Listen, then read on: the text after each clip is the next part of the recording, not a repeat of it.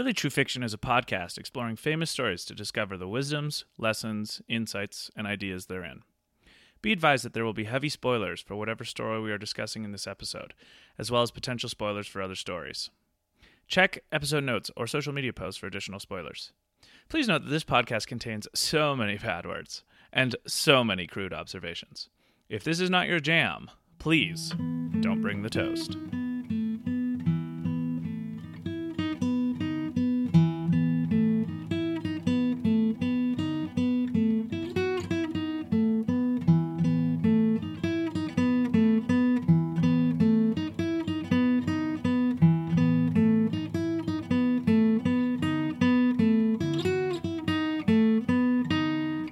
Welcome to another episode of Really True Fiction. This is Luke Mason. And I'm David Parker. David, I have a question for you.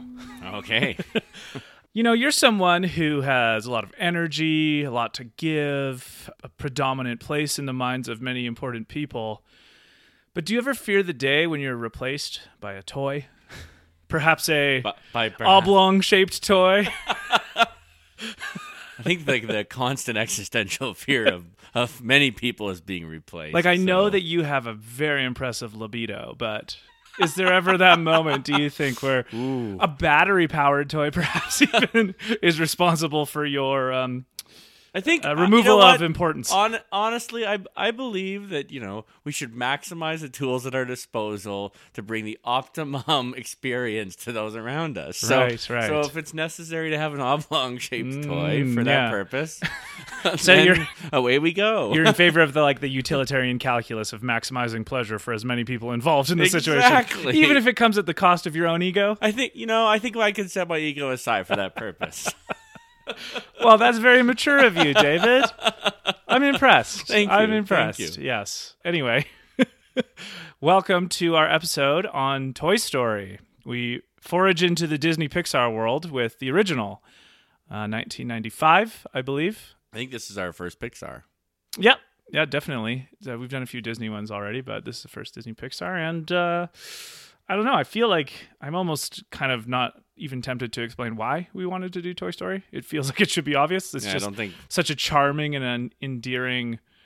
holds a big place in in the mind. Yeah, and it was a big deal. of our generation. It was a big deal in the mid 90s. I remember it being kind of scary. I was a little bit scared by it. Like I was a little six year old when it Well, like out. the scenes with Sid. yeah, Yeah. like those And the dog, I guess, pretty Scotty? scary. Like the the mutant toys. Ah, yeah, yeah, Yeah. they were. That makes dark. sense. The, the, Yeah, it was the a lighting's very dark.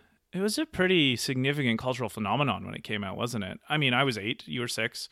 I think there might have been compute. I, I can't remember if there were computer generated animation movies before it. I think there was maybe Well, there was TV the- shows. That toaster one was, or was that drawn?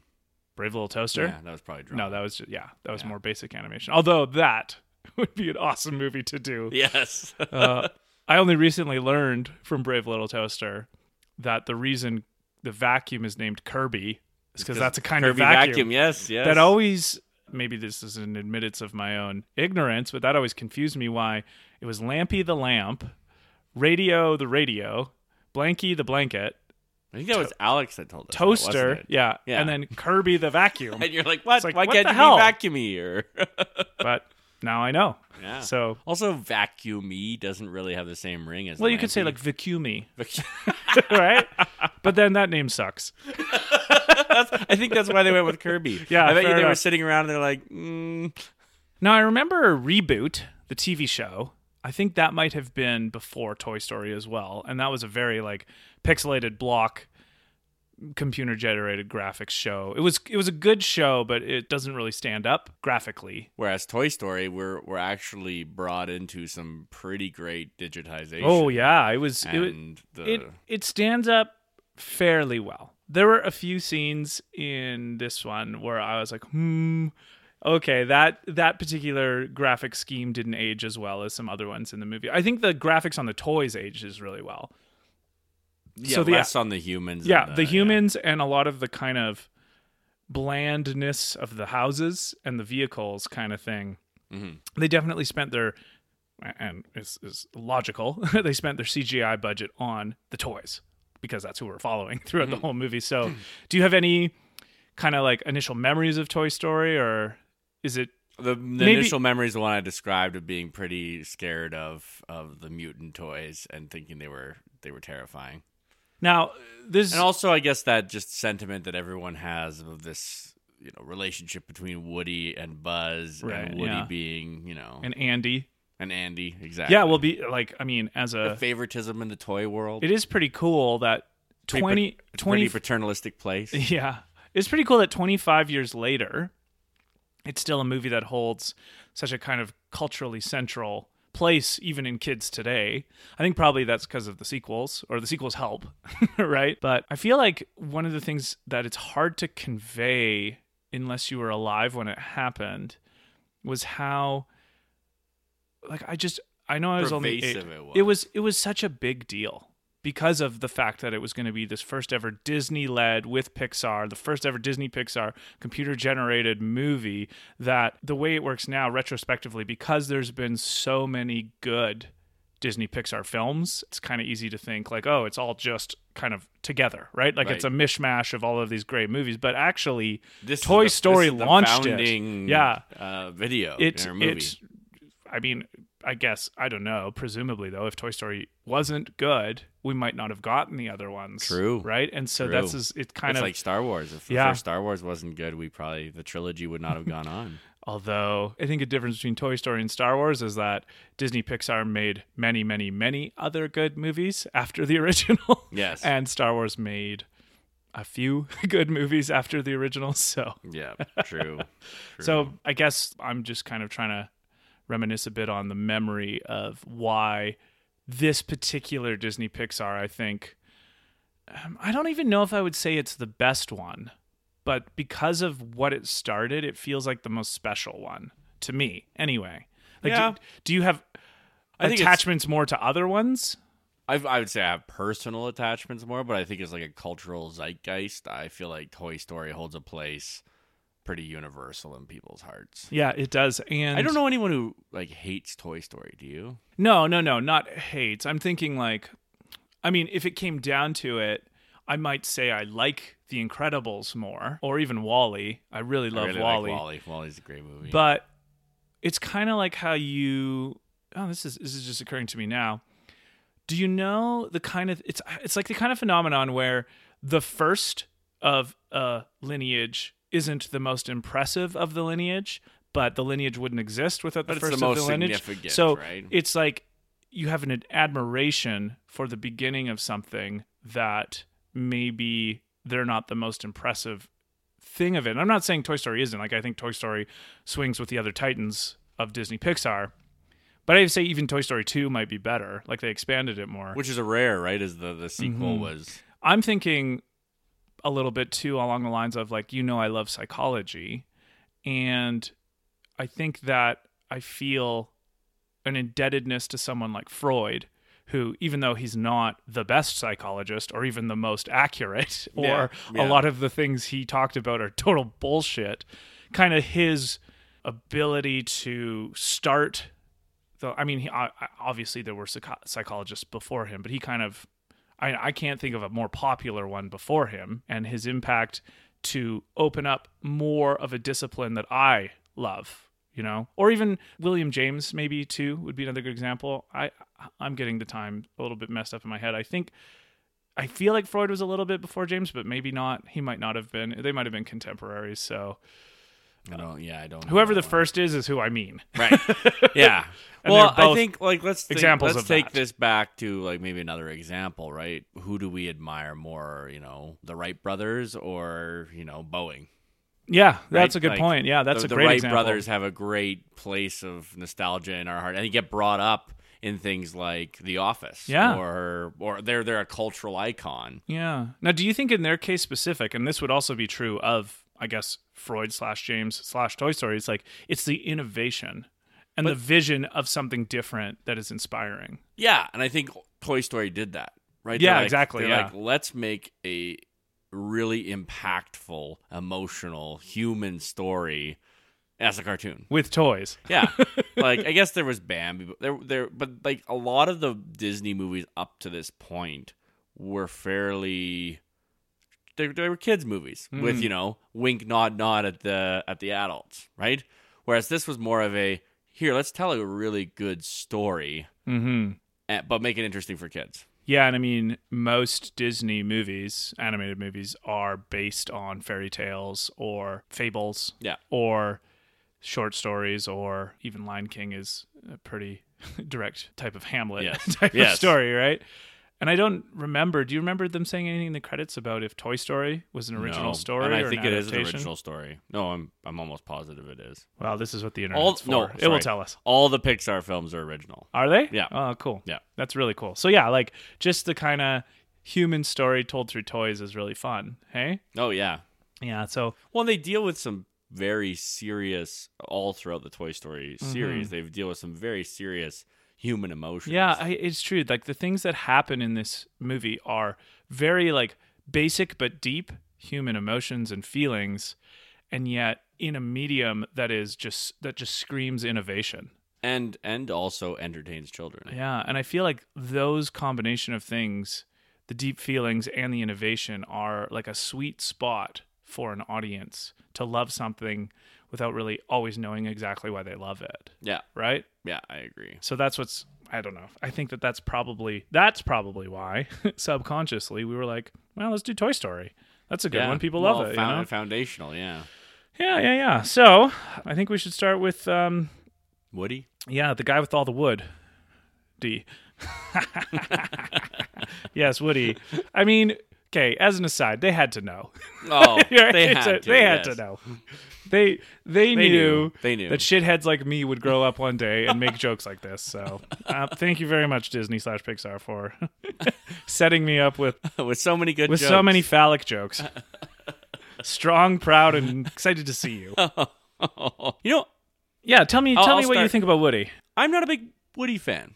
I know, Yeah, okay. I know that's uh that's kind of weird, but like Woody's kind of the establishment. He's in charge. He walks around like life's good because I'm the most loved, and like I got this position of privilege because it's bestowed on me by someone else. Yeah. and I have like a an inertia going on that I like. Yeah, Right? I, I let my my normal is what I enjoy. I don't want change. He's not trying to improve anything. In fact, Right, yeah. a lot of what Woody's trying to do is focus on keeping everything the same. Yeah, he And- is, yeah. and there's this sense in the whole community of toys that that's kind of the goal, and Mm-hmm. their currency is obviously love from Andy and being played with, and so. Woody is kind of the caretaker of this insular group, and he he tries to like it seems mete out as much of the affection from Andy as he can, while still knowing that he's kind of the guy on top. Yeah. and he doesn't seem to fear what the other toys fear, but he utilizes that fear to gain information. And hmm And he's um, I guess in that sense, he's kind of like Andy's chief bureaucrat. yeah, Hey, yeah, he's kinda- the yeah. middleman he, between Andy and the rest of the toys. exactly. which is a really interesting sociological phenomenon of like i mean the people in history who would have been this type of person would have been like the priests right Yep. the conduit between god and the rest of the common people that they could interpret what's going on Yes. and relate it Exactly.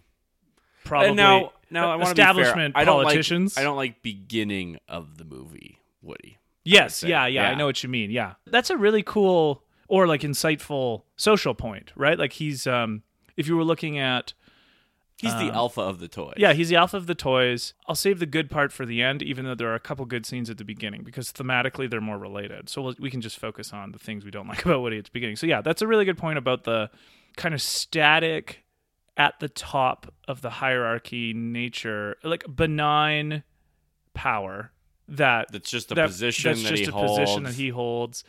He didn't do anything to earn it, Well, and and he doesn't seem. we to don't be- know that, I guess, unless we get a Woody prequel. Well, I think we do kind of because like we see what happens when Buzz shows up. Sure, but I guess well, I I mean, you one interpretation is you could say that Woody has what he has because of favoritism. Yes. Like it's just Andy just likes him more. And, and So- he has what he has because of favoritism, but it gets worse than that. He doesn't do anything to try to improve anything in Mm. yeah, this yeah. yeah. toy well, world. here's here's the thing too. Like, so my observation about his behavior was a kind of a psychological one, which Right. was interesting that I wanted to uh, bring up. Is that he's very accustomed, like you say, to being the number one toy for Andy, right?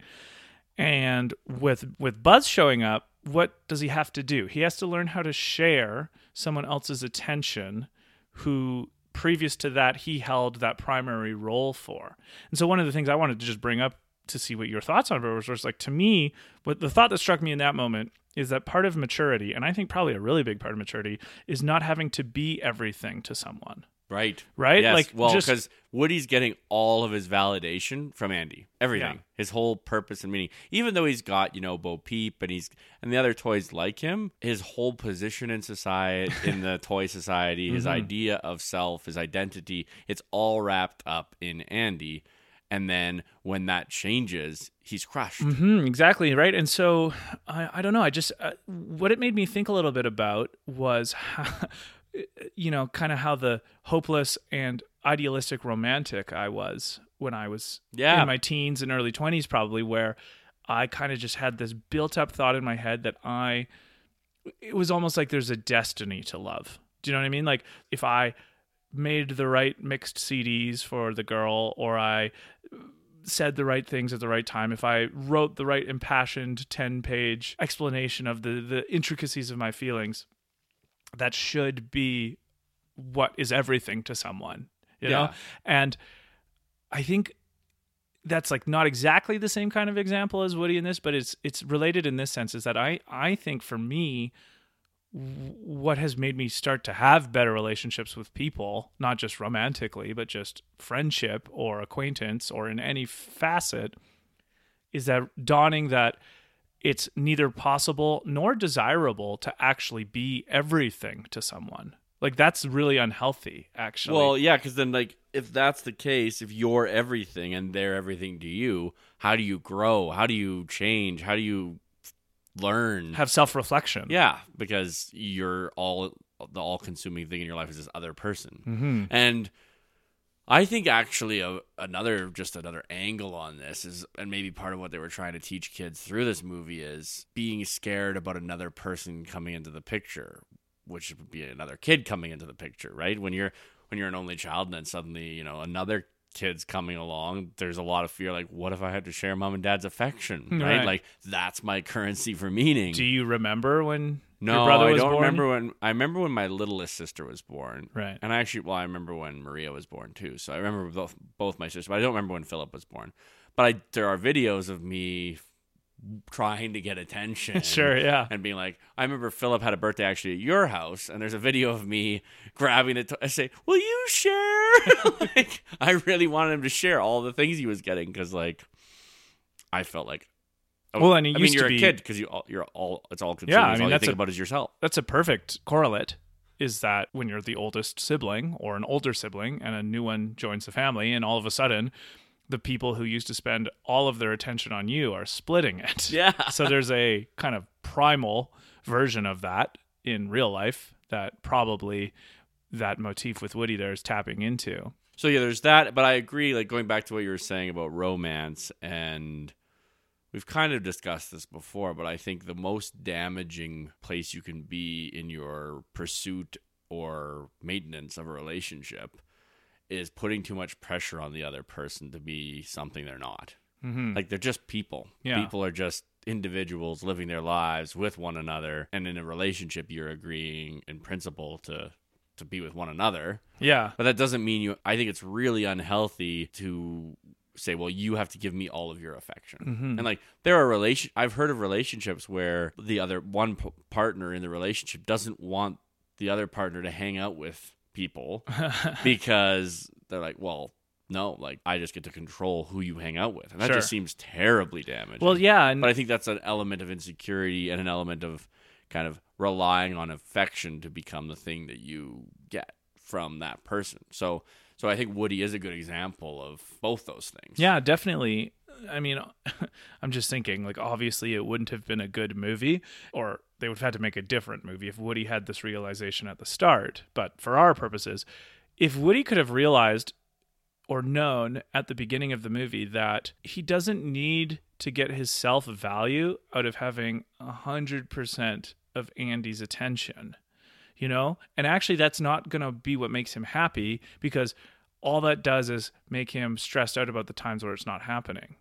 But if you can come, like if if Woody could have known that maybe thirty percent of Andy's attention when it comes to him is both healthy and realistic and should be enough you know? And like i guess we all have slightly different percentages of someone else's attention. Mm-hmm. And that makes sense based on how close you are to someone or if they're your partner or whatever right? Like there's it would be for every person there could be a percentage let's say if we really wanted to make it as crass as a, a mathematics breakdown. Right. That doesn't deter from the fact i don't think that unrealistic expectation of needing 100% of it is just not mature Yeah. like just not No. mature and not gonna bring you any peace because then any if- fraction that you don't get, which you can't Yeah. get all attention from someone, it's Yeah. just like it's impossible. So because there's also going to cause you misery. there's an opportunity cost here right where also if woody's attention and feeling and presence is so caught up in needing all of andy's attention what is he not also engaging in that he could be improving on or learning about or growing right like you mentioned earlier like I mean, this is kind of funny because it's toys, but like maybe Woody could take a painting class, right? Right, or maybe yeah. Woody could be working on other hobbies. Maybe he picks up an instrument and learns how to play and like builds value in other facets of his life that don't involve Andy. Now, it's a little bit weird again in the Toy Story world because apparently all of their existences are owed to Andy. Right. and or like the raison d'etre is Yeah. to please Andy. being a so- toy, is, being a toy know, for Andy. Your, all your currency and uh, your existential currency is what is attention from the child. yeah, right? yeah, yeah. So- So there's like that weird thing. But bracketing that aside for the purposes of what we're talking about, Yeah. there's just an opportunity cost psychologically being paid by Woody by not being interested in more things than just Andy. Yep. You know what I mean? And I think that that's again, we wouldn't have had the movie we had if he could have learned that at the beginning. But I feel like that's one of the deeper parts of Woody's growth is that right. Yeah. So that segues really well into this part of it. So how that manifests, and this is something that I'm excited to hear you talk a little bit about because this is something you've talked about before, and I think it, I'd like to hear it applied to this scenario. So because he's not mature enough to share Andy with Buzz, his emotion of envy comes out, right? So he has an envy of Buzz, and that's what brings out his ugly side. And so I thought, like, he has a choice at this point. He either stays there in his envy and sabotages the scenario, like he does, or work on something worthwhile to improve himself and create value somewhere else. So the funk of envy, or like the Well, yeah, the total self destruction of Envy as a vice is just like get better vices, folks. like, how does it help? What pleasure do you get from envy? Nothing. The only pleasure you could possibly get from envy is is Schadenfreude, Schadenfreude or whatever. Schadenfreude, Schadenfreude, Yeah. Schadenfreude. Because and that's not Woody's character either, though, right? no, it's not really who he is. No. He's not, he- and yet he is so desirous of this of this idea of reality that he had. He's nostalgic. Actually, one of the the great emotions of the, the whole Toy Story series is nostalgia. Totally, right? yeah, definitely. But like even in this, it's being prepositioned by Woody, and that he's so nostalgic for when he was on top. Mm. And this is this is something that that leaders need to learn too, right? You can't be on top forever. yeah, And if you try to be, you you calcify the entire organization, and there's no growth, and there's nothing because realistically, if you're on the top the whole time, it's just going to become more and more like you. Mm. And are you changing and growing? yeah, no, no, because then you, if you're worried about staying on the top, in a hierarchical sense, you are going to lose the vision and vitality that made you worthy of being there in the first place. Exactly. And so so envy, especially envy in this particular position, because what's what is Woody's real envy? He wants to be back on top. Mm, He's now in the position that so many of the other toys have just lived in. right.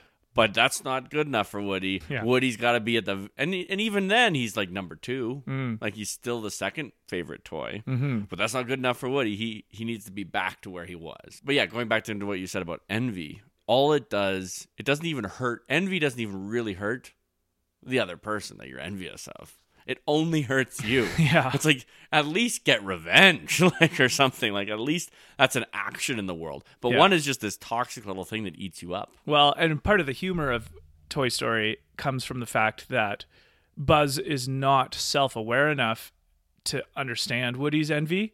So Right? Because he, doesn't even realize. yeah, He doesn't even realize he is a toy. yeah. So he, I, what is his line? Is something like, uh, "You're a something sad little man, and you have my pity." Yeah. like so yes. he, yes. there's an there's an element of Woody's intentions that is until Buzz has his realization moment is incomprehensible to Buzz about the, why Woody is doing what Yeah, he's why, did, doing. why does he care about Andy? yeah, right? Like, and and I imagine that must make it extra difficult for Woody that he's being replaced by someone who doesn't even care to replace him. yeah, yeah. Just Like, just ended up there. yeah, the intolerable yeah. nature of that, and yet his envy is this new toy with all the flashing, you know, the laser and the sound and the.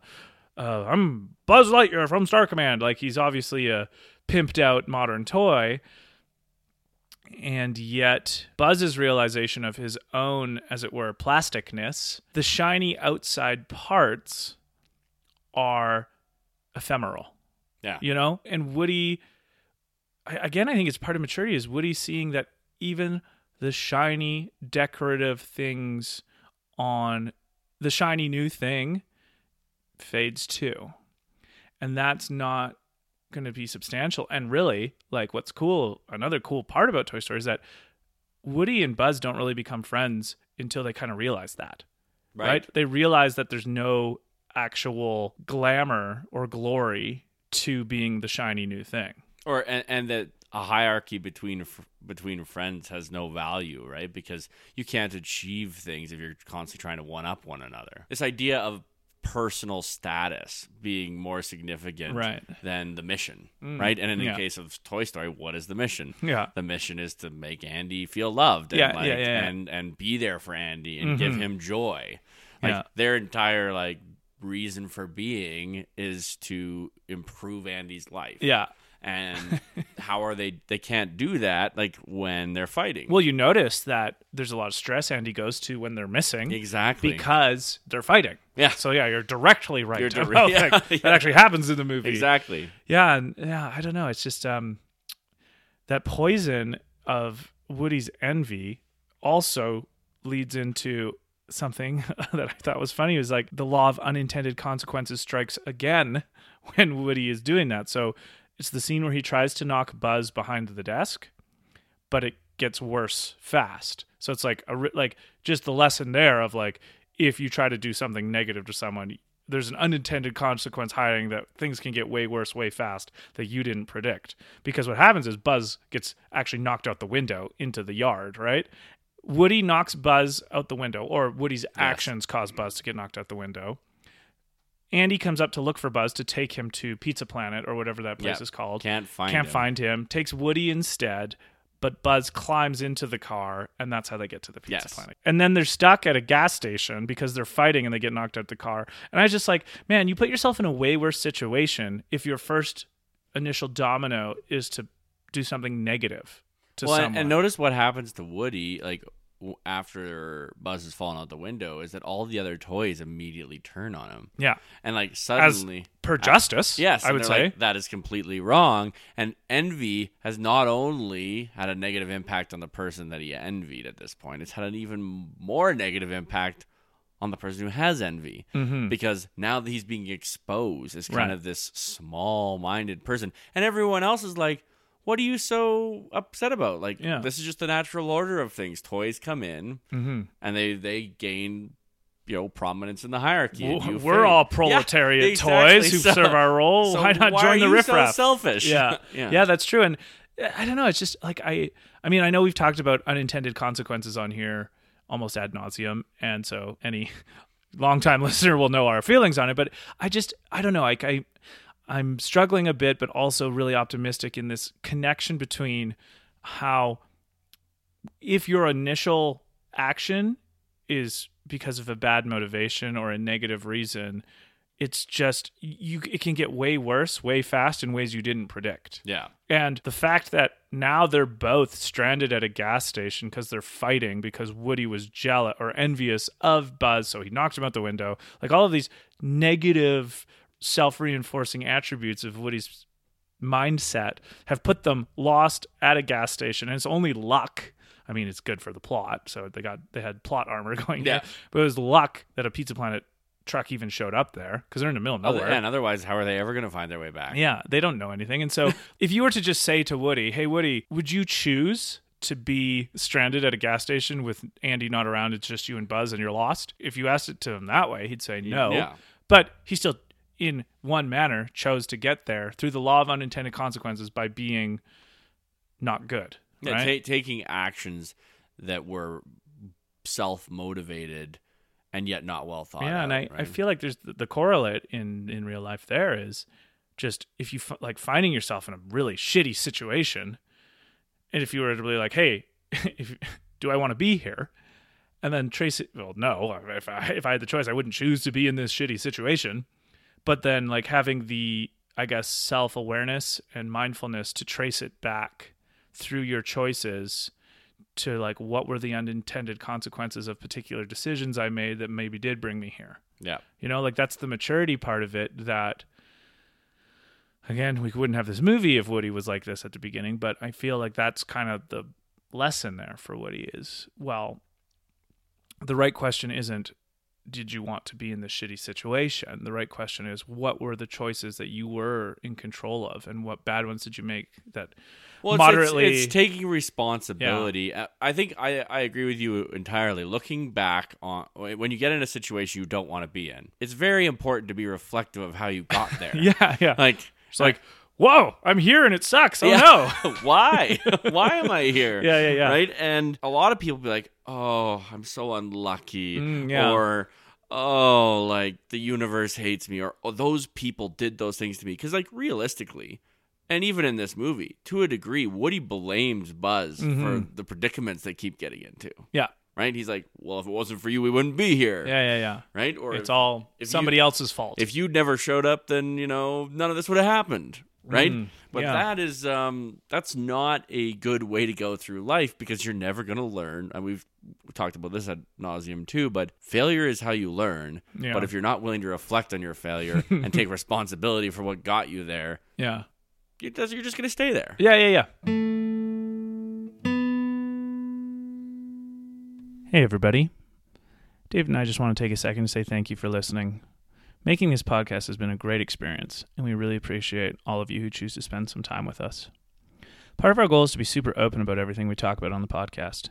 If you have any questions, concerns, thoughts, ideas, feedback, clarifications, or praise, please send us an email at reallytruefiction at gmail.com.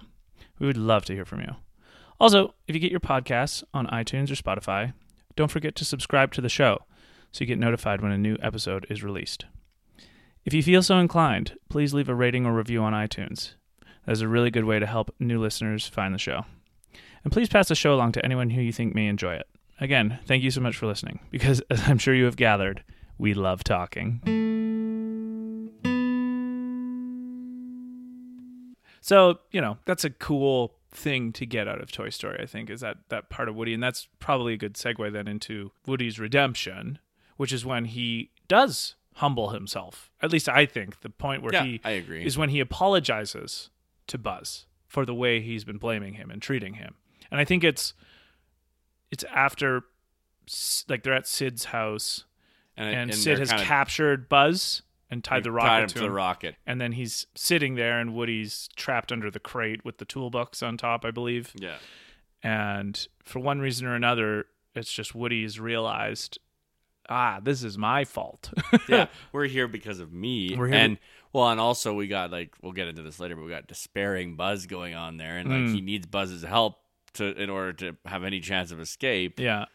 But Buzz is just like Well, broken. And I wonder too, this is just occurring to me now in the narrative of Toy Story, like one of the okay, so ostensibly Woody's main frustration with Buzz is Buzz's non-awareness of his toy nature. Right? Like how many times in the movie just like, You're a toy.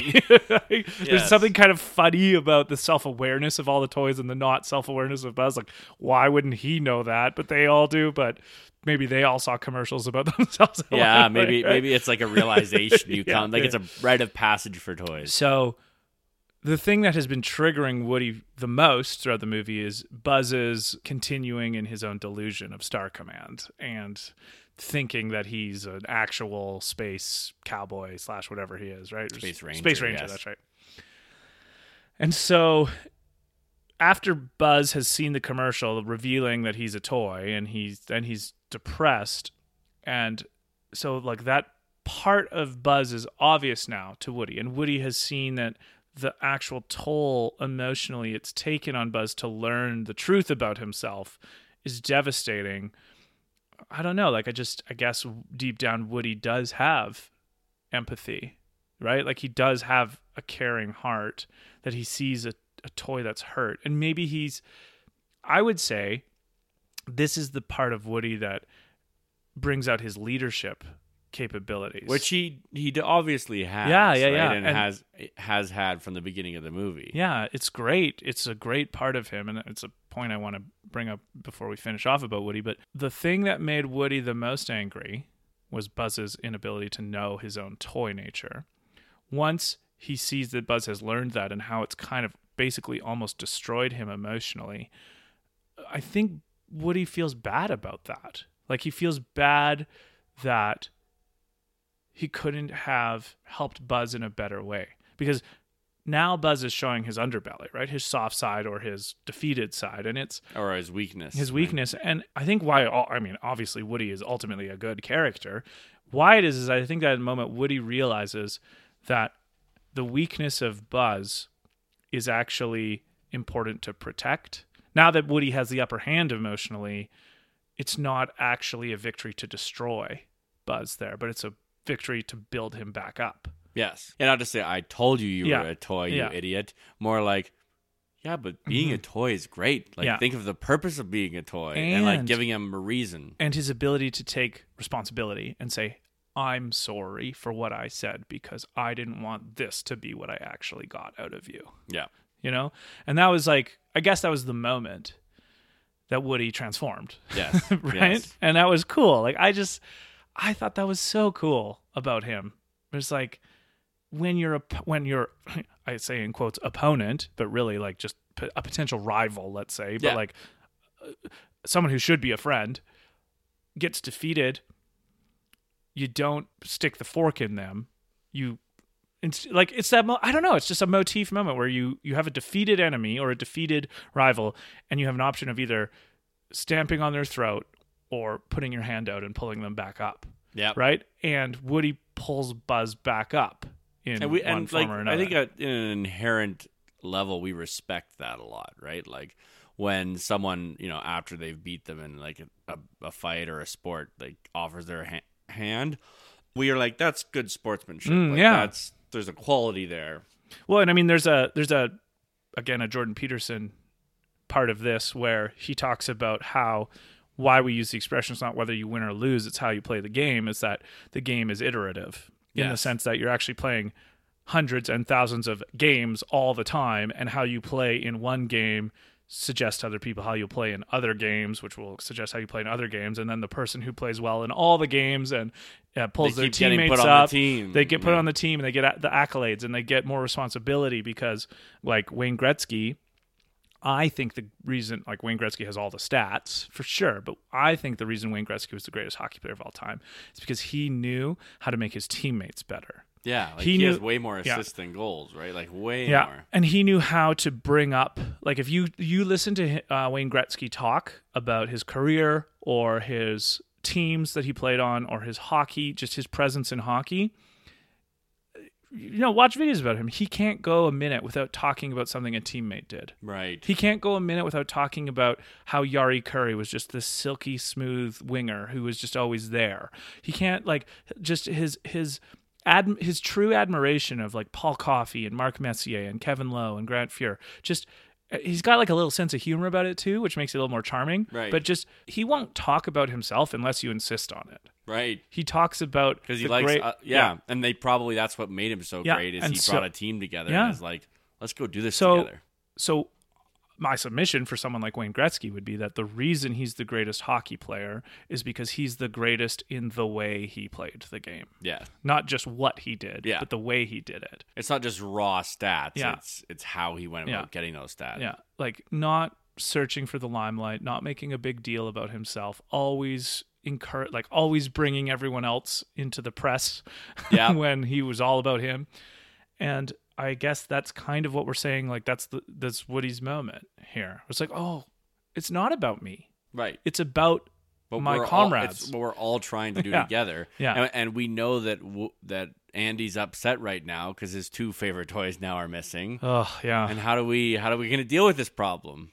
yeah. So that um, I guess that's a, also a good little segue into the last little bit I, I have about Woody in his leadership because this is the part of me that actually or part of Woody I was really impressed with at a few different parts of the movie. So I didn't talk about this at when we first started talking about Woody, even though it happened early in the movie, but it's a good foreshadowing, I think, of it. And so there's a scene near the beginning, and I think it's like just before they find out that the birthday party is happening for Andy, and he.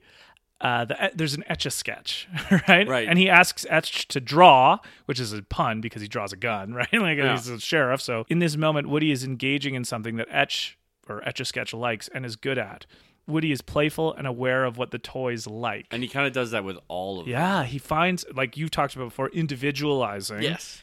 So at the beginning, we get Woody's leadership style is he's he knows his toys, he knows what they like, he knows how to be playful, and he knows how to bring out the best in them in a fun way. And I just I, I wonder if well, I don't know. I mean, I, I don't really have any data on this, but like what I, I wonder if an underemphasized aspect of leadership is knowing exactly what the people you're leading are good at and how to bring it out of them in a playful way, Yeah. in a way that they're going to have the most fun doing. Because that seems to be what Woody does with Etch, right? Like he's, oh, you know, how you got me, you know. But he's, he's, but it's not condescending. He knows this. So I don't know. Do you do you think there's a playful aspect of leadership that could be Hmm. worked in somehow? Yeah, no, I think I think like being on the on the inside with a leader is often like they're willing to joke with you and like they take they, their guard falls down. But there's also, you know, making people feel I think what happens in that particular moment is that Woody is engaging in a way that makes that that that that, that individual, the exercise can engage with him in and and is good at and enjoys. But it's kind of a condescending moment. You think so? I Okay. think so. I think of it that Tell way. me why like, you think that. like he's just kind of got this, you know, walking around, being charismatic. Like, oh, I know what you like. Do this. I know what you like. Do that. But I wanted to compare this to Buzz Mm. because All right. Buzz actually helps some of the other toys, right? Like the T Rex can't roar well, and and Buzz is like, well, you just have to do this, and then you'll actually be able to roar well. Whereas Woody kind of just leaves him where he's at. Mm, right. Right? Interesting. He doesn't le- he he shows a, a a level of appreciation, and which I think all the toys yeah, yeah. like, but he doesn't help them improve. Okay. Whereas we see with, I mean, he he isn't asking a bunch of the toys to help him rebuild the spaceship. He's not giving them anything to do. He's like, we're in this great place where I'm on top and I'm giving you my attention, and here we go. I don't now. I agree with you. I think Woody's a good leader Mm. at the end and, and Yeah. throughout the movies. But in that particular moment, I'm not sure. Yeah, I'm just trying to think. And then going back to what you said about humor, yeah, I think for sure humor plays a big role in leadership because it, it breaks down guards, Yeah. right? Yeah. If if you're willing to laugh with someone, like one of the things that often I hear about myself is that I laugh a lot, right? I can of this uh, to which I can I- attest. Even many of our listeners have said, "Oh, that David laugh." I like so I do it a lot. Now it's just natural for me. It's not. There's nothing. It's just how I am. Yeah. But um, I find it's very endearing to people when you laugh at their jokes or. Mm. And, and it can it can create a bond in a world where I think a lot of us have shells and a lot of us have kind of our armor up Mm. and we don't want to engage with one another because we're afraid of getting hurt. But laughter is just a universal, right? Yeah, that's true. And hmm, yeah, I don't know. I mean, I guess it just comes down to how a situation strikes you. Because I, I didn't get a sense of condescension from that Woody to Etch a Sketch interaction. But what you're saying makes sense in that Woody doesn't encourage improvement exactly in the toys in a way that Buzz does, at least before Woody's revelatory moment. So I can to- I can I guess kind of like we can take each other's point at face value in that sense, right? Where it's Yeah. like so yeah, I, I just I really like all I can say on that then is I like the idea of part of leadership being seeing what the people you're leading love and bringing them Yes. out of them in a way that they have fun doing. And that takes a lot of work, but it has a lot of reward, I Mm-hmm. think, because if people feel like they're known by the people they're following, Yeah. they're going to be so much more loyal. Well, and I mean, if we wanted to abstract it a bit, it's clear that they probably the toys needed both elements of Woody and Buzz's leaderships styles. They needed the fact that Buzz could teach them new things so that they could improve in themselves. But they probably also needed the Woody playful side that allowed them to in good humor indulge in the things they like to do. Which we, we You know? see a lot, and even the games that they play, like with Bo Peep and with Woody, like he's kind he's the star of the show, but he's not an arrogant star of the show. Like he's willing to, I think, and that's that's killer is that he's willing to engage with everyone, Yeah.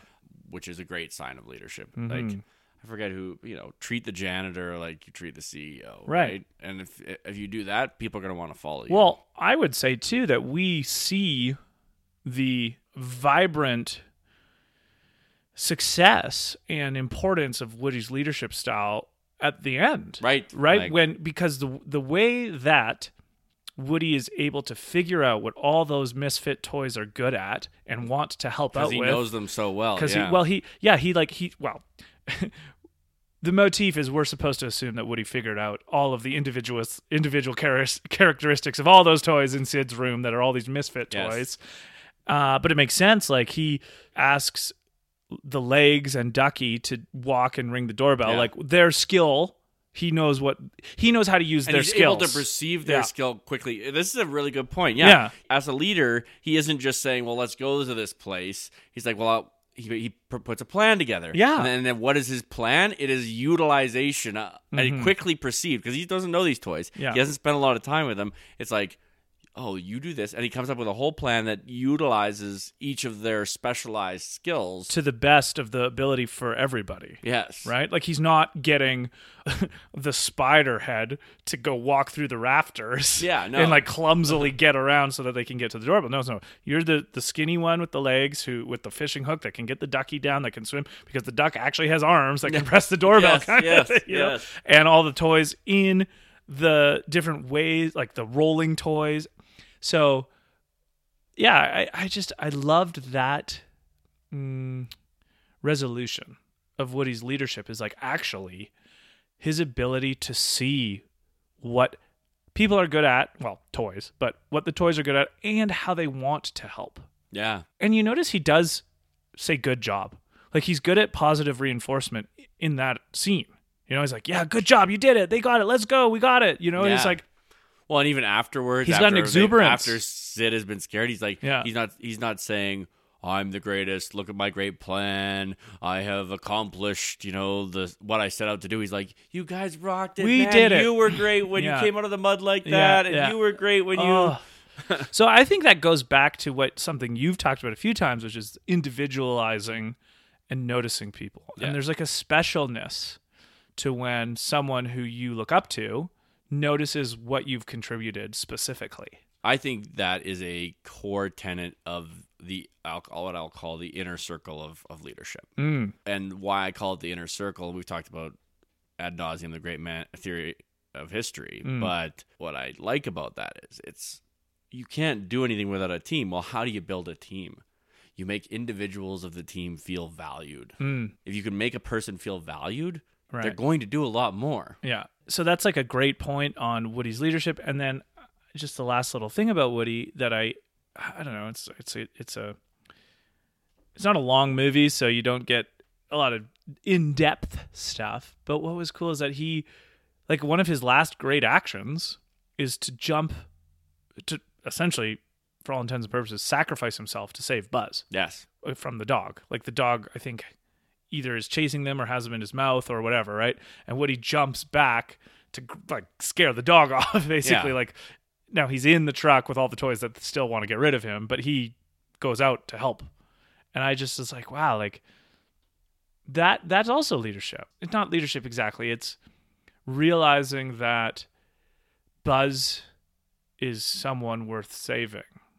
Yeah. You know? Well, and it's also, you know, taking the risks. I think as a leader, if you're not, uh, it's like Alexander the Great, Caesar, if you're not out in front, or even on our Gladiator episode, we talk about how he rides and fights with his men, Mm. they're gonna appreciate that on a on a whole different level than Right. if you just tell them to go do it and then when Yeah. you get back they say you say good Yeah, job. yeah, yeah. One way you're part of a team, another you're you're you're just listening to your boss. hmm And another way to think about it too is that Woody is demonstrating his commitment to Buzz to in front of the toys, not saying I'm committed to Buzz Yeah. in front of the toys, right? And we we talked about I think I was mentioning to you a little while ago another great Emersonian line that I love where Emerson writes, "Show me the work and I will know the man." Yeah. you know, like show me what someone does in the world and I will know them. Yeah. As opposed to what they say about themselves, right?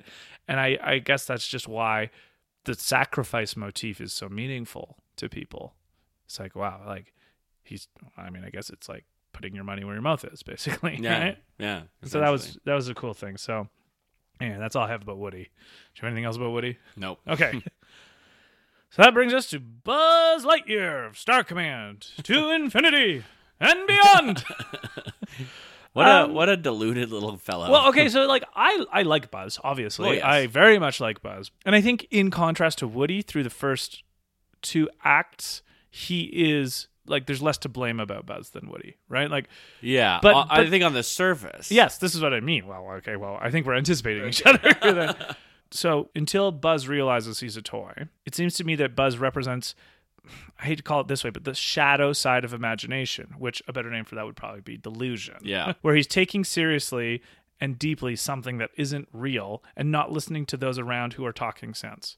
So he has an, impenetrable wall of a theory about his own existence and no and specific no evidence. Yeah. And in fact, he utilize or everything that happens is then seen through that filter.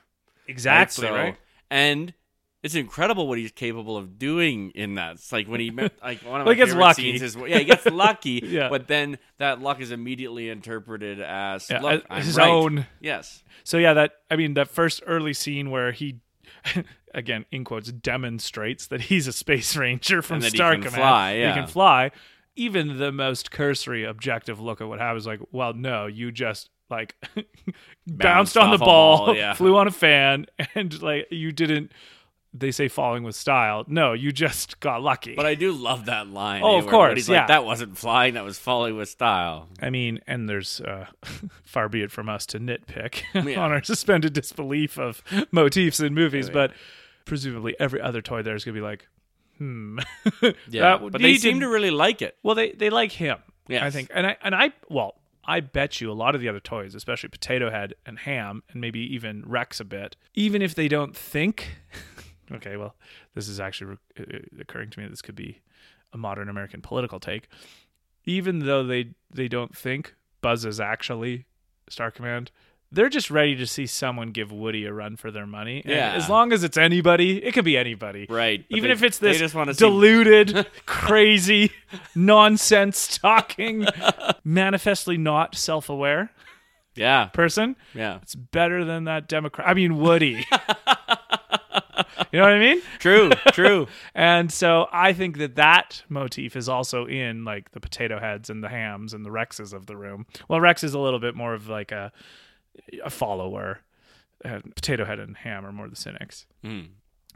but yeah, like sticking with Buzz, I don't think delusion is well served, obviously, but it's because the cash out to Buzz's delusion is how destroyed he is when he learns the truth. When he does actually like if when it so like it builds and builds and builds and he spends so much time thinking he's one way to have it all come crashing down in a way that maybe it would have hurt a little bit at the beginning if he'd accepted the truth, but it wouldn't have hurt as long as it did and as Well- deeply as it did. because I- and this is a really good point is identity is so important to people and that's why they never want to give it up right the thing that, that you lock on to and you say this is who i am and i don't th- this could get really crazy but what is a being, who is a person, Sure. right? And and why do we attach ourselves to these things outside of ourselves to define ourselves? Well, because otherwise it's just chaos. Mm. We're like we're just this empty, bubbling pit of what? Like we have Right, to have right, some right. kind of north star or lodestar. We have to have some kind of direction to go, and identity often gives us that. But the problem with his identity is that it's delusion, Mm. right? And it's not just delusion in the sense of being impractical. It's like literally believing factually incorrect things about himself. and things that are self-reinforcing. So he has built-in mechanisms to a priori, which just means before the fact, discount anything said to him. As in, like, if Woody, who says it the most, but other people are like, "You're a toy," he's just like, "Hmm." This is a strange life form Yeah. communicating nonsense to me. Like now, and again, it's funny in Toy Story because Buzz is not self-aware about this, and even at any level, No. like, there's no point where he knows that he has defense mechanisms. But he does have mechanisms built in to shield himself from hard truths, but things he probably should know about himself. Right? So, what would be an example, do you think, maybe in your own life or Mm. the, of a moment where you had something like this that was being de- that was fairly detrimental to you that um, you just believed and you you know despite the evidence Uh, honestly, pro- the first thing that jumped to mind, which means I should probably trust it, is when I believed in creationism. right right There was a built-in psychological defense mechanism I had. Now, this is a long time ago. You know, I was probably like 16, kind of thing. And I know we've talked about this, so I have always been since I was a kid. I feel like even I've been a very empirically minded person, right? So growing up in the Christian houses that we did and that I did, I believed in God because I thought the Bible was factually correct, not just yeah metaphorically vibrant or psychologically Right. important or socially important or Yes. right right yeah so i Like literally you said you read it like a history. Yeah i literally believed the world was 6000 years old. I literally believed that dinosaurs if they existed if it wasn't a hoax lived with adam and eve kind of Yes. thing right? Like i literally believed that there was a worldwide flood in noah's ark with whatever however many years ago it was like less than 6000 right? Like right. Uh, especially like the first several books of the Old Testament, I took as literal fact, not just great stories. And so it was really important to me to defend that against the creeping atheist agenda of evolution. just trying to disprove God. Yeah, exactly, right? So, the, you know, we talked about this Kent Hovind guy had all his videos and a hundred reasons why evolution is so stupid. And I actually specifically and he re- would he would openly mock there was oh a yeah, mockery, yeah. So there, so there was a sanctimonious catharsis I felt when I watched his movies, being like, "Yeah, these fucking dumbass atheist Look at how stupid they are. Why would the Kaibab uplift of the of the Grand Canyon be above where the Colorado comes in? If the Colorado, if the Colorado River did it, how did it go uphill? For you know, like the way that." Motivated reasoning helps any conspiracy Yes. theorist's uh, idea of the world, right? And I remember it's funny. I, I this is this is all come rushing back when you ask me this. Yeah, like, yeah. I remember I was probably about fifteen or sixteen, going to uh, a friend's house, like an hour away from where I lived, and it was a family friend. So it was my parents' friends, and then they there was a guy there who was like I think a son-in-law of the friends or something like that. Anyway, but he was from Scotland, so I remember him specifically because he had an accent. right And I remember this was in my big time like Jesus warrior days where I was solicited or not just talking about the importance of Christ in the world Mhm. and you know he just kind of calmly says well you know like I don't know if uh, it's like uh, so I teased him I was like you believe in evolution he's like well yeah it's pretty much like what the f-? like I didn't say it like this but basically I was like what the fuck is wrong with you you know like Yeah. so like my defense mechanism was sanctimonious incredulity into a calm and dispassioned person pointing out back facts and holes in my theory, yeah as it were, right? and interestingly buzz is not sanctimonious No, he's not. he's dismissive No, but I think sanctimony is a, A defense, mechanism, for right? sure. Yeah. Buzz doesn't really have psychological defense mechanism No. other than a, like they're programmed into him because he's a toy kind of thing. yeah. But then he figures out he's not, so I don't know what that's all about. well, Anyway, we'll suspend our psychological disbelief here. These are anthropomorphized So, like for me, toys, it was right? sanctimony was a defense mechanism. Uh, well, I obviously know better because I do. if, I just like, do. Yeah. If God's true, I'm higher than you because I believe in Him. right? Yep. There was an incredul, like a, a laughing at the silliness of someone not believing in creationism, and then also a kind of inability to think about these things because it's kind of what my entire life was interlocked with, and and it was like uh, like in mu many years later.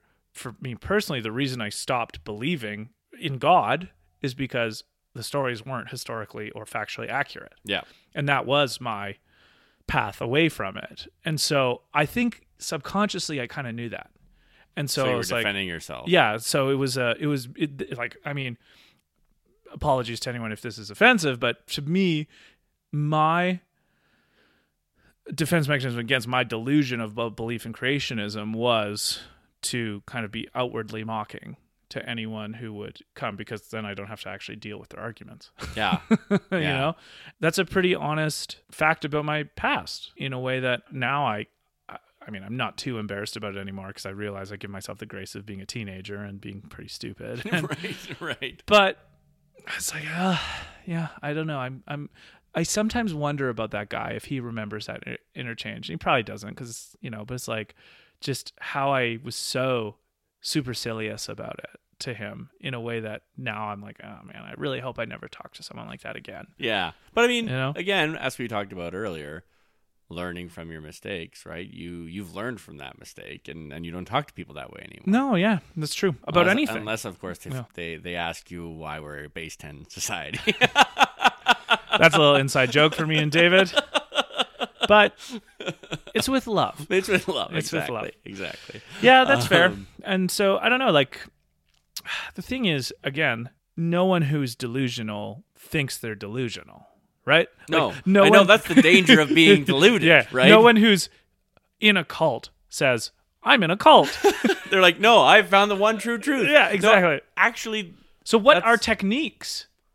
Well, I think this is like I think this is essential to what we've been talking about this whole I don't know however many episodes we're at now is the scientific method is not about confirming your bias. It's about disproving your beliefs.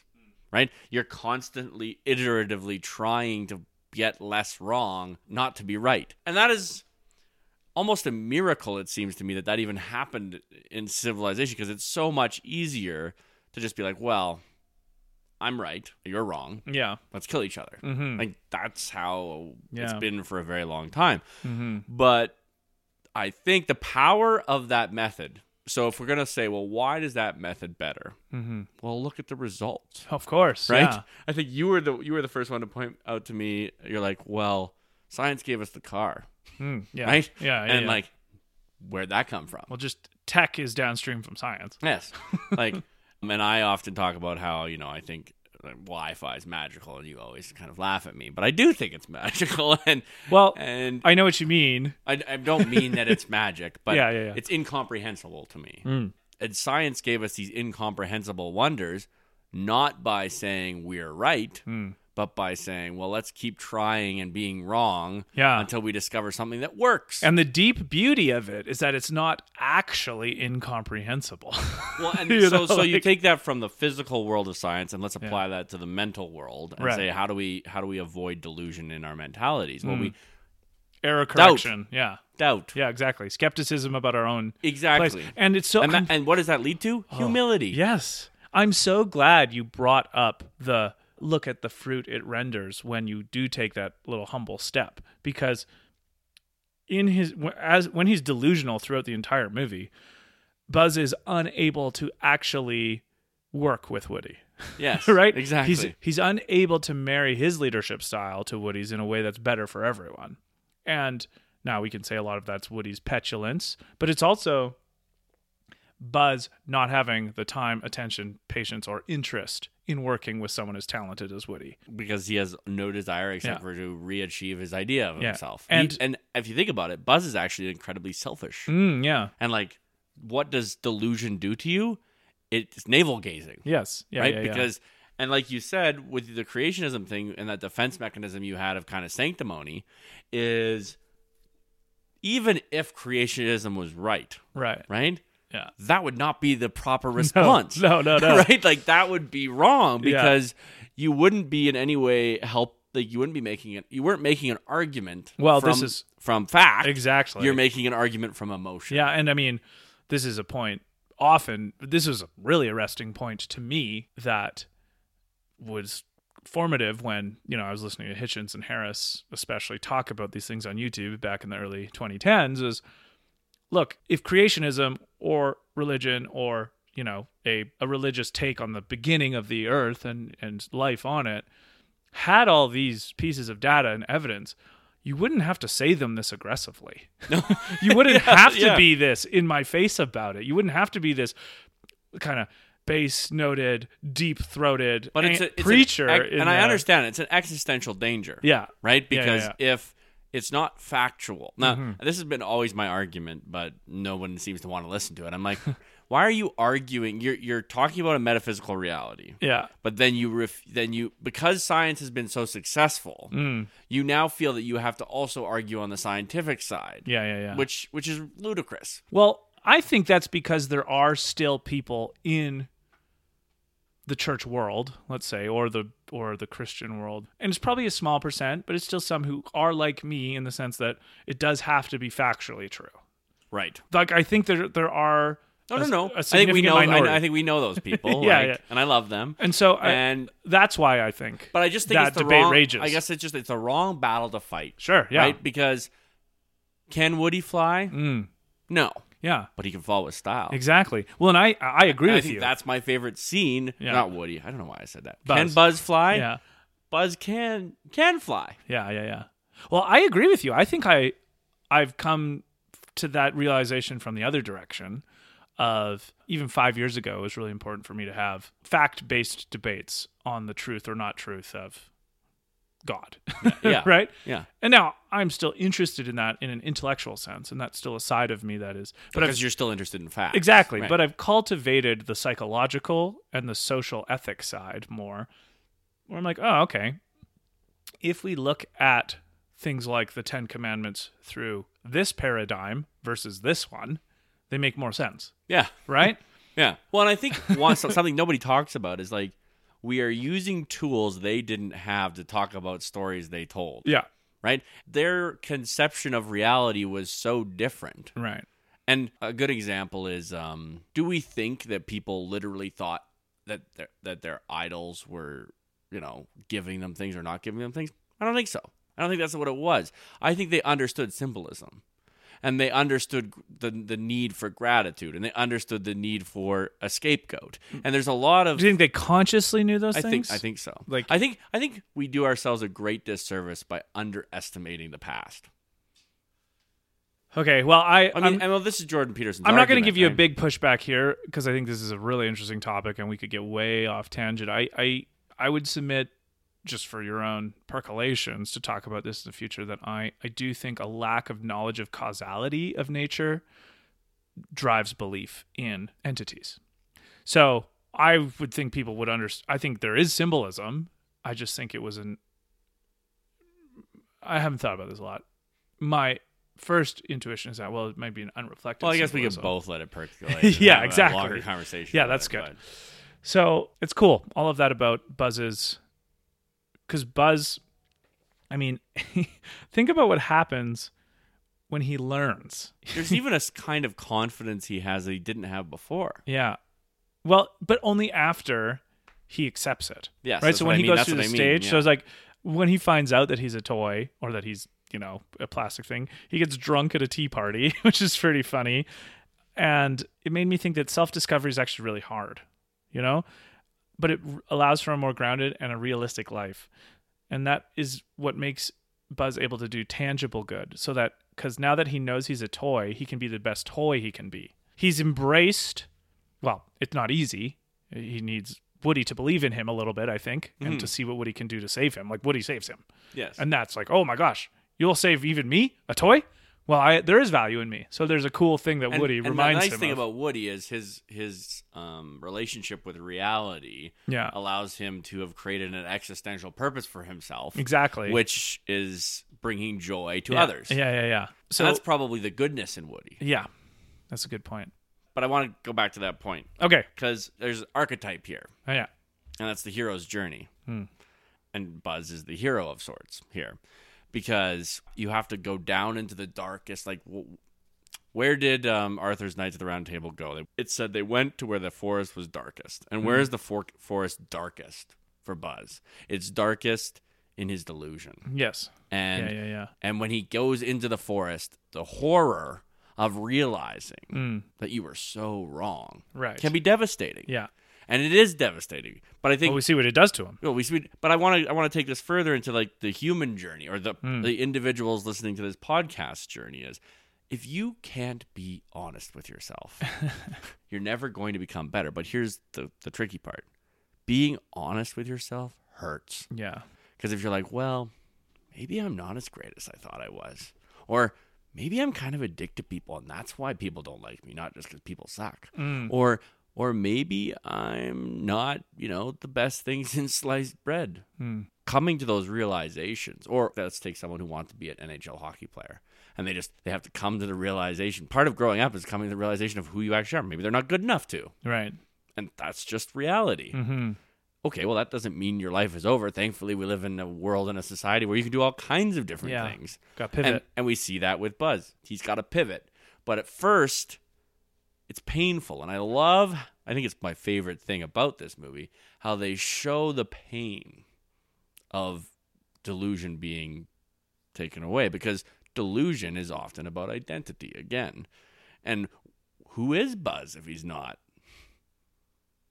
a ranger for Star Trek? Yeah, and I mean, Space well, Ranger. so like, I mean, this is there's probably something in here in like the stages of self grief, right, or the stages of um, acceptance, like pain, ennui, yeah, yeah, yeah. and then acceptance. And it's cool that Woody spurs that on with saving him. But I mean, we see this probably more in the sequel movies where Buzz is a toy. He knows he's a toy and he helps as best as he can as a toy. And there's some really funny jokes in the second one about how he's talking to Buzz Lightyears he finds at the store.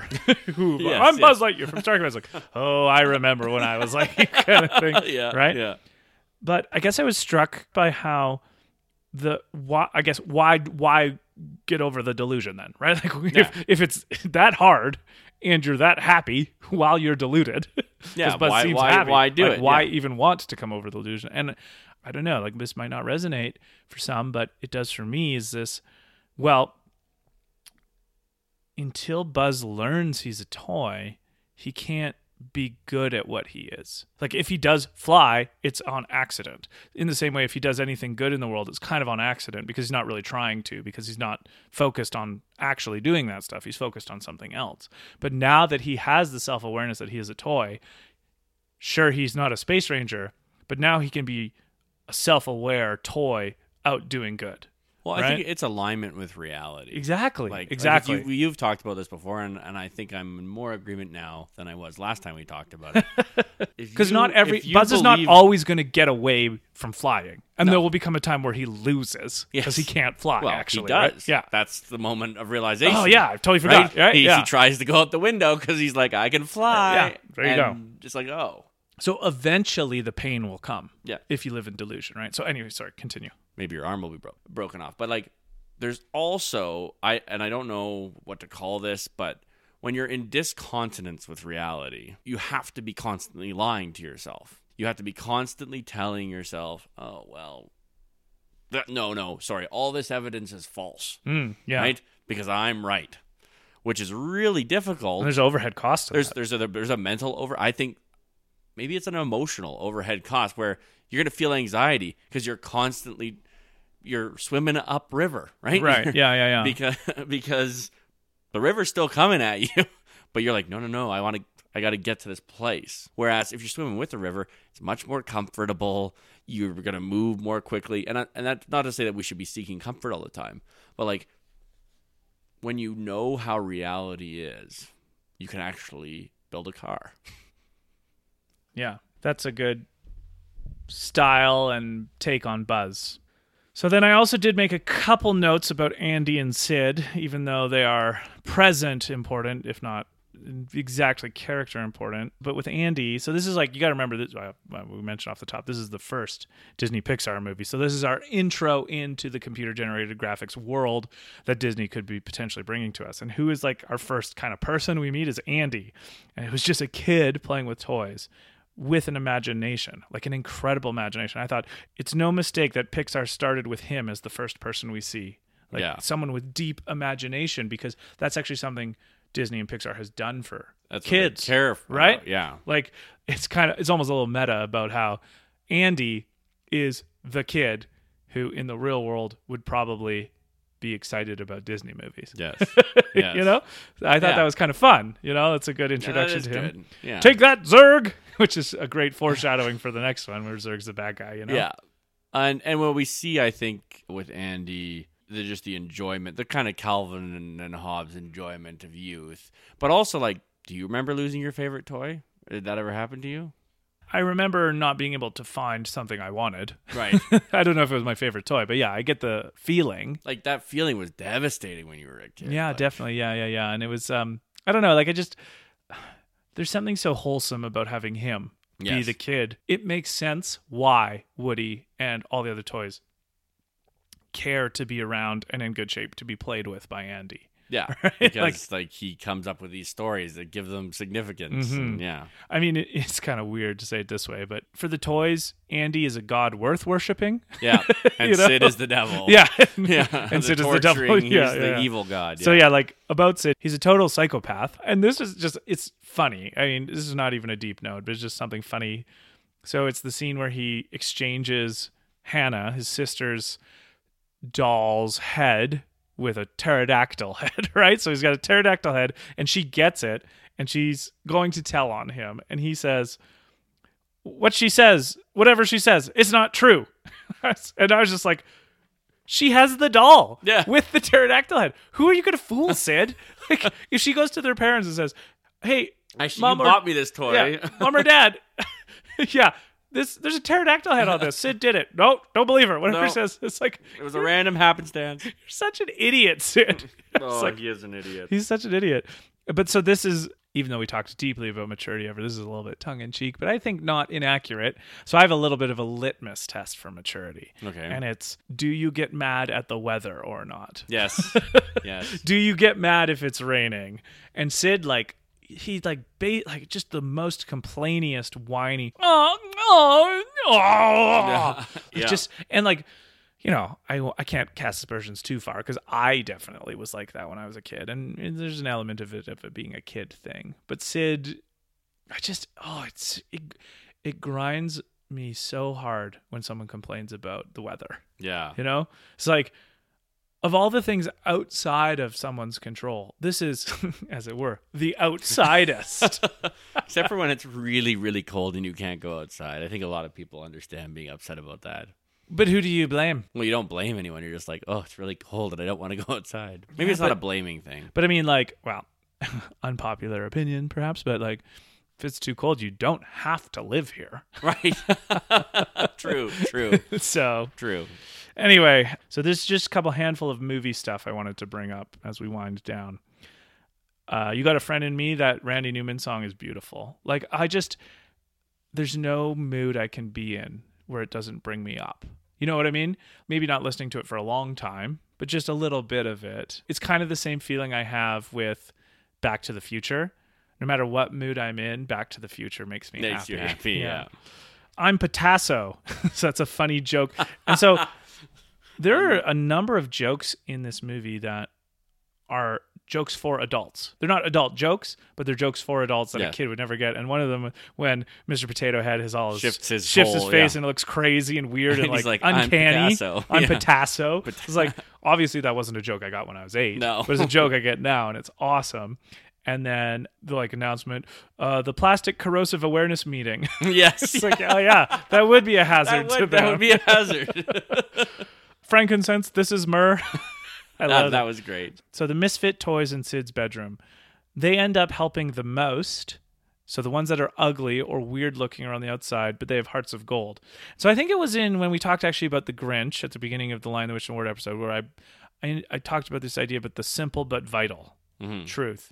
And the toys in Sid's room to me represent the simple but vital truth of obviously you can't let the outside Yeah, can't judge a book dictate by the cover. inside. Yeah, yeah. And I mean, like, you know, my aversion to uh, cliches, Yes, right? yes.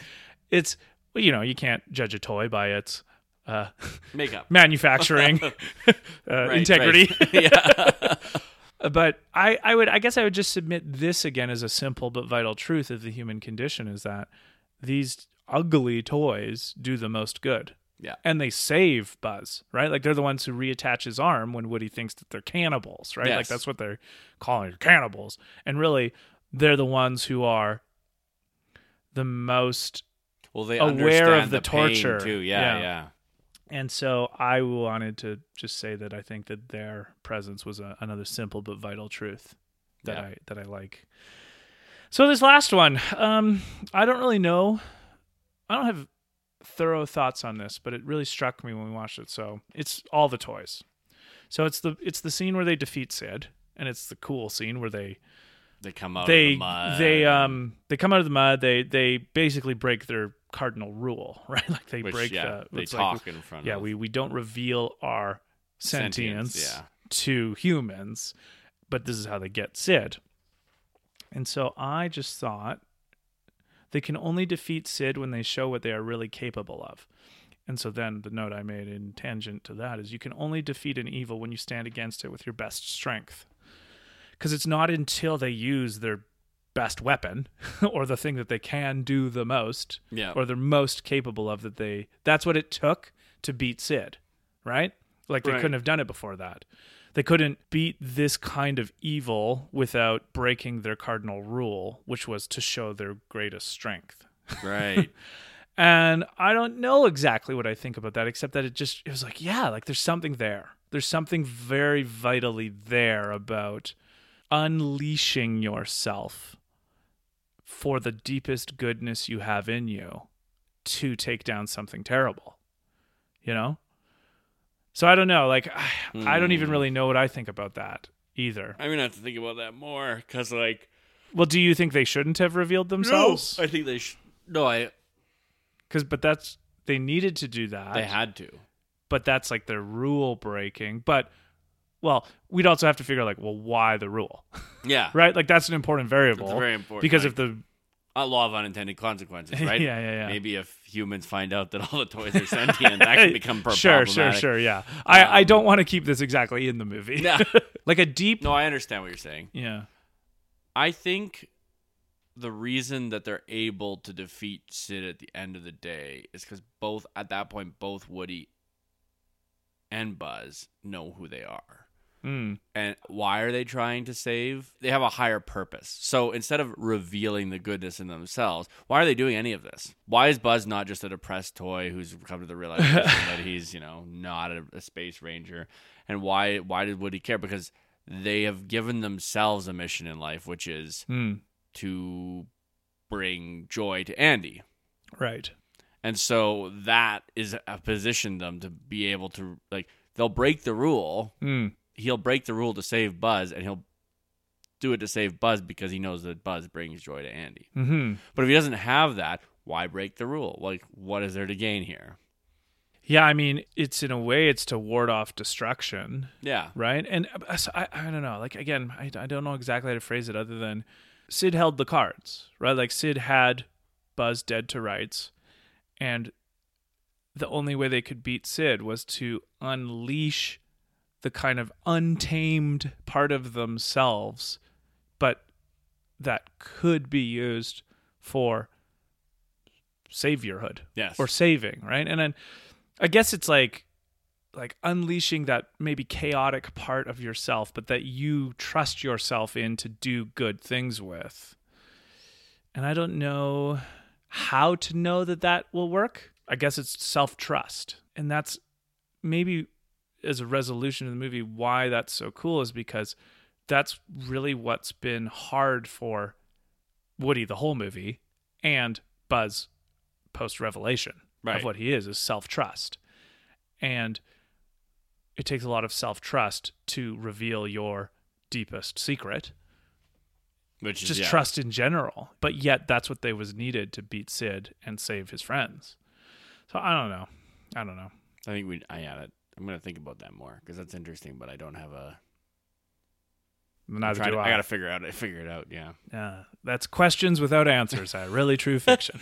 Loving it.